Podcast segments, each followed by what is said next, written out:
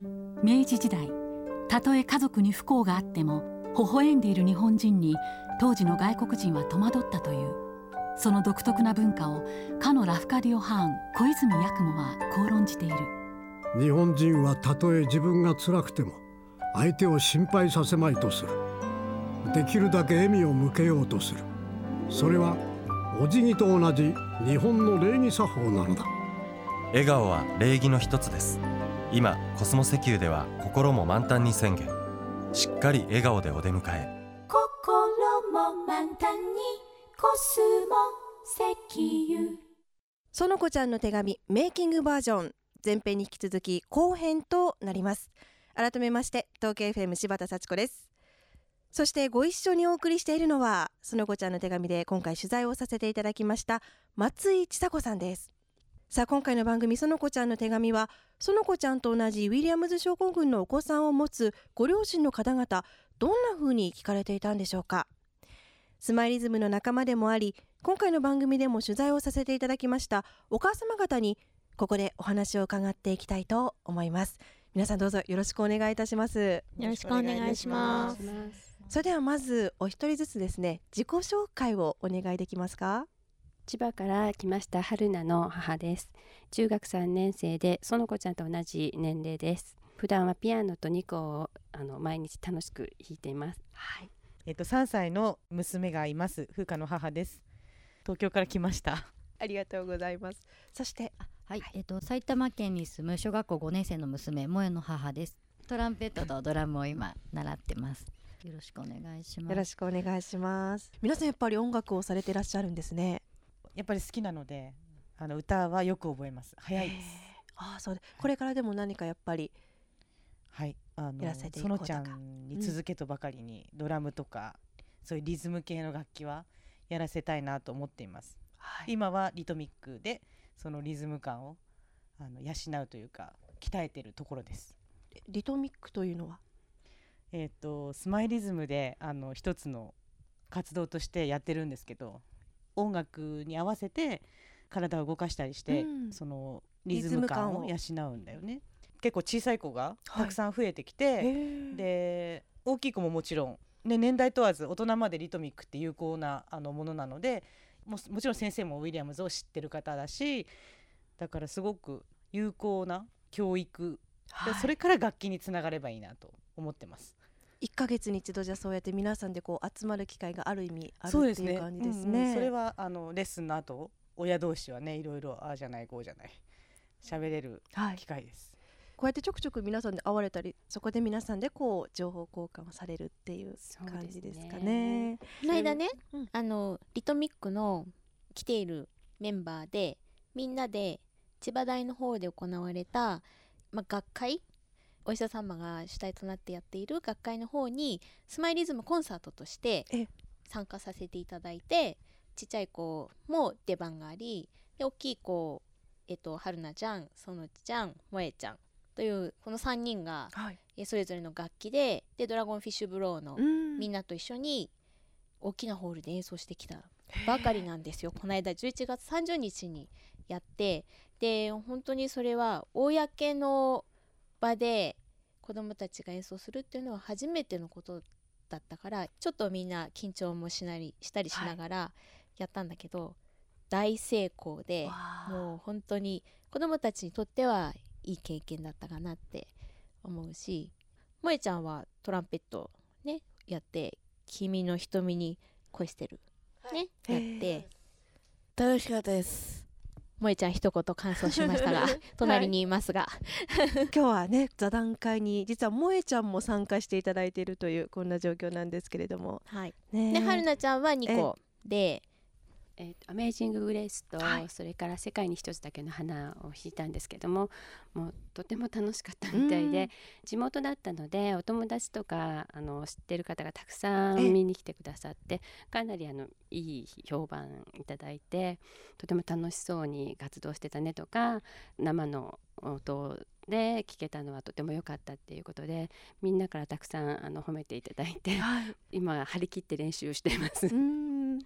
萌えちゃんのお母さんはどうですかね。萌えちゃんがこう活躍する姿をそうです。初めて参加させていただいたのが7月にね、診断を受けて、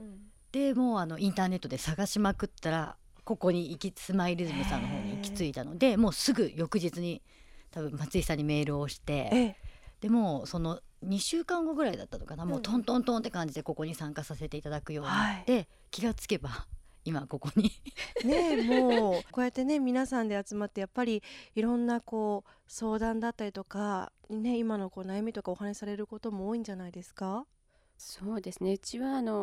子供も同じ園ちゃんと同じ学年で、やはり年齢的に中3っていうことで義務教育を終わる年齢なので、やはり義務教育終われば社会でなきゃいけない、もしくは進学っていう、実際やっぱり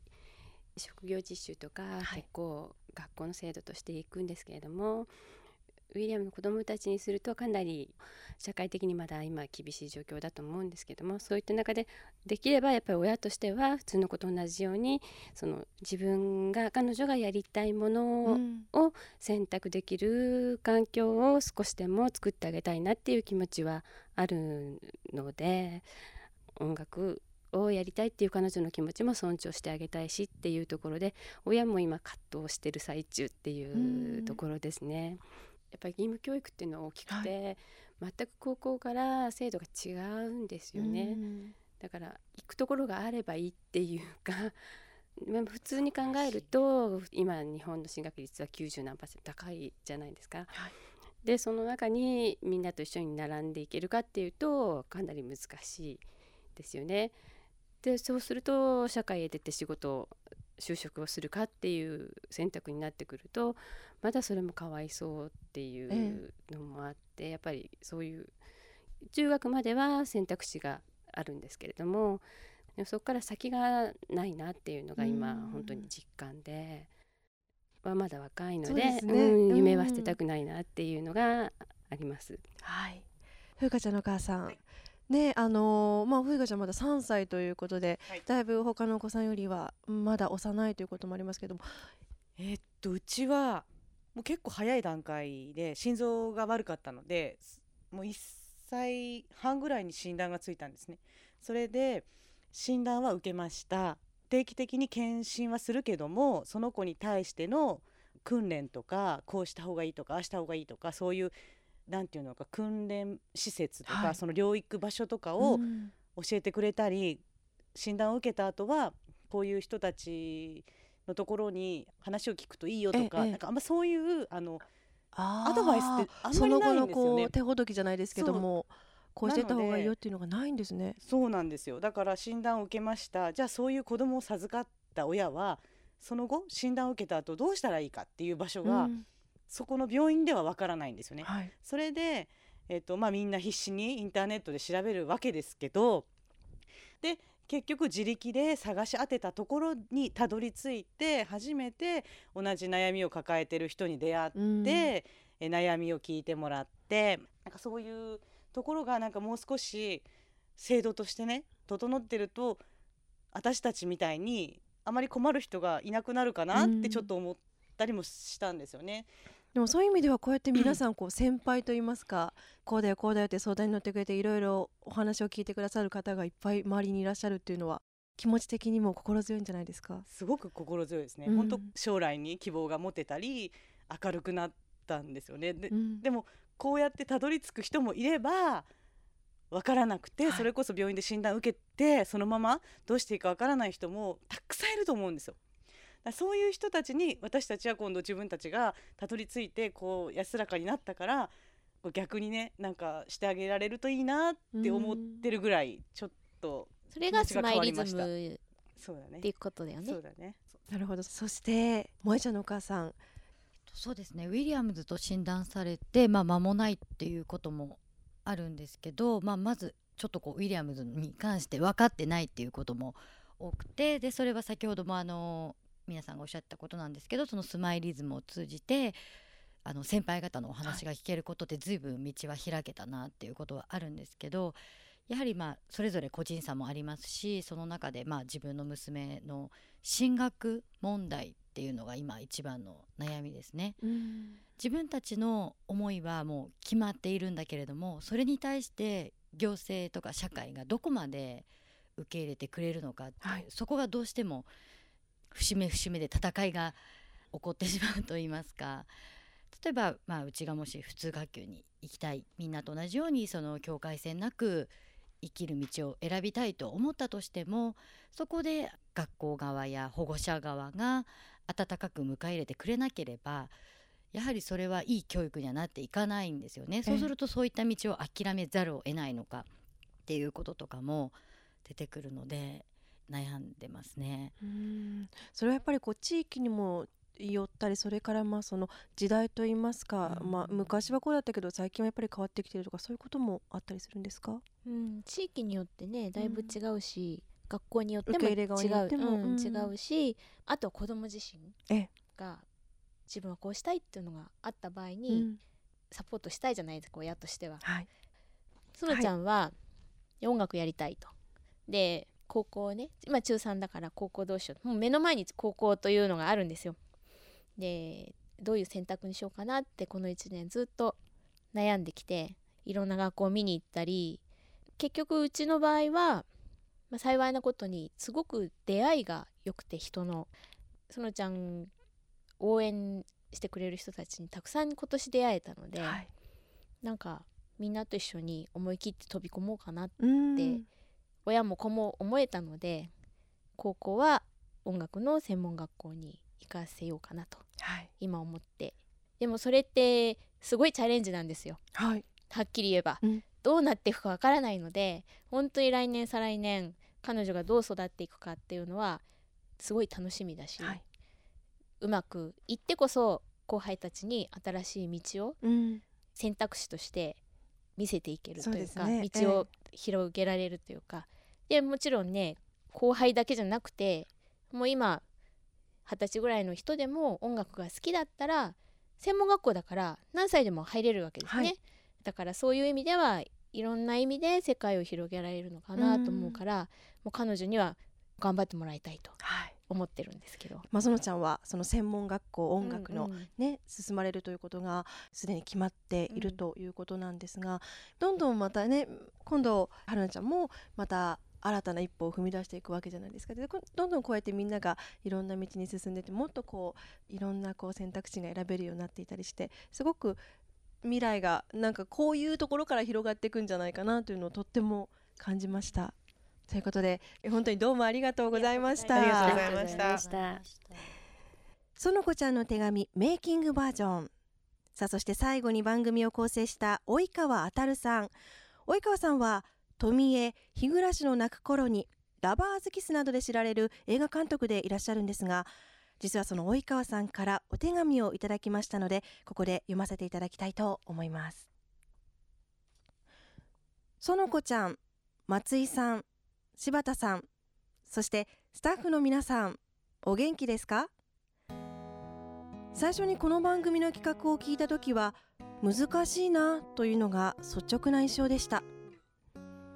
園子ちゃんとご家族に何を聞き、リスナーに何を伝えるべきなのか、すぐには構成の内容が浮かびませんでした。断ろうかなとも思った。それで、とりあえず園子ちゃんに会ってみようと思って、園子ちゃんがドラムの練習をしているスタジオに行きました。目の前に立って、見知らぬおじさんの私をじっと見ていた園子ちゃん。そのまっすぐな目を見て、私の気持ちは不思議と楽になりました。世の中にはいろいろな人間がいろいろな環境の中で生きている。園子ちゃんも私もそんないろいろな人間のうちの一人に過ぎない。お互いに違うことも多いだろうけれど、きっと交流できるはず。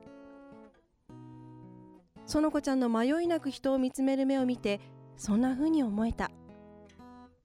きっと私の中にある偏見を出会った瞬間に園子ちゃんが溶かしてしまったのでしょう。今回の番組作りを通して私が一番学んだのは、人は触れ合うことでしかお互いを知ることはできないということなのかもしれない。当たり前のことなのに、最近の私は人に近づくことを自然と避けていたように思う。仕事の面でも会ったり電話で話さなくてもメールだけでどんどん進めていける時代らしい。でも今回目の前に相手がいて感じることの多さを痛感させられました。だから園子ちゃんがこれからも多くの人たちと出会い交流していくことを願っています。人と会うことで園子ちゃんは豊かに成長し、相手も成長していくはずだから。園子ちゃん、おじさんは園子ちゃんのステージを見るのを楽しみにしているよ。頑張ってね。及川渉。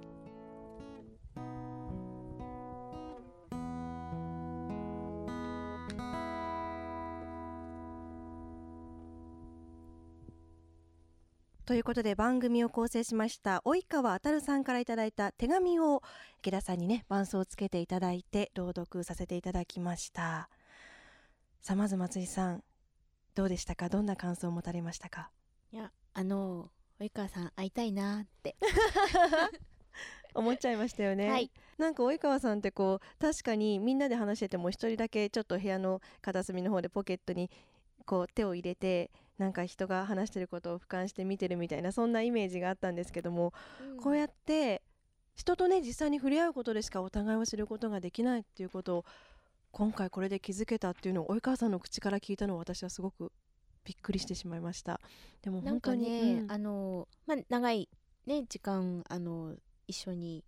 過ごさせていただいたり、私の長いコメントを聞いていただいたりしながら、はい、いや、どんな風に映画監督にね映ってるんだろうと、私たちの人生はってすごく、まあ怖くもあり興味もありで思って過ごしていたんですけど、なんか心通じたなって思った瞬間があって、はい、言いたいことが、メッセージが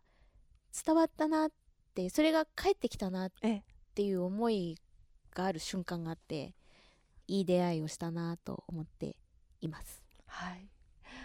池田さんどうですか？本当にいい手紙ですよね、僕もねこれすごい気持ちよくわかるんですけど、はい、最初園ちゃんとね向き合うのがねちょっと怖かったんですよ、はい、やっぱ僕が持ってるそのいやらしい部分とか、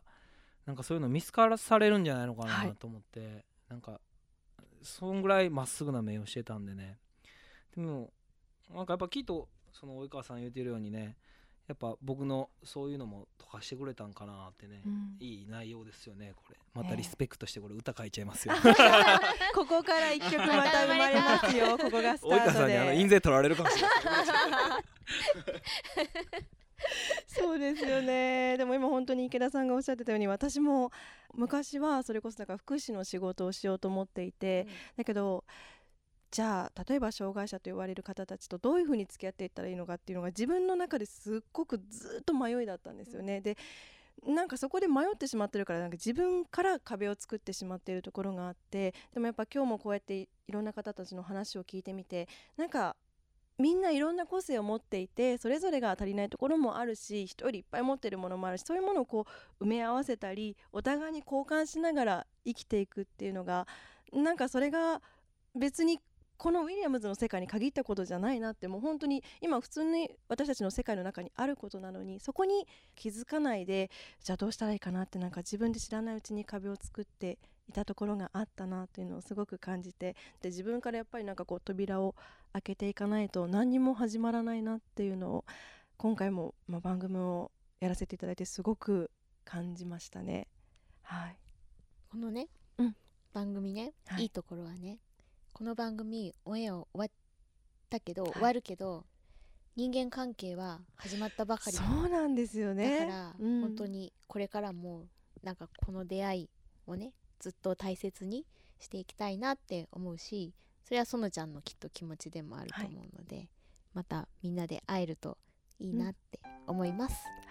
またここから長いお付き合いをね皆さんでできていければなというふうに思っておりますので、今後もどうぞよろしくお願いします。よろしくお願いします。そして今回はいろいろと本当にありがとうございました。こちらこそありがとうございました。ドラゴンフィッシュブローの池田修司さん、松井千佐子さん、ありがとうございました。ご案内は東京 FM の柴田幸子でした。園子ちゃんの手紙。メイキングバージョン。この番組は心も満タンにコスモ石油の提供でお送りしました。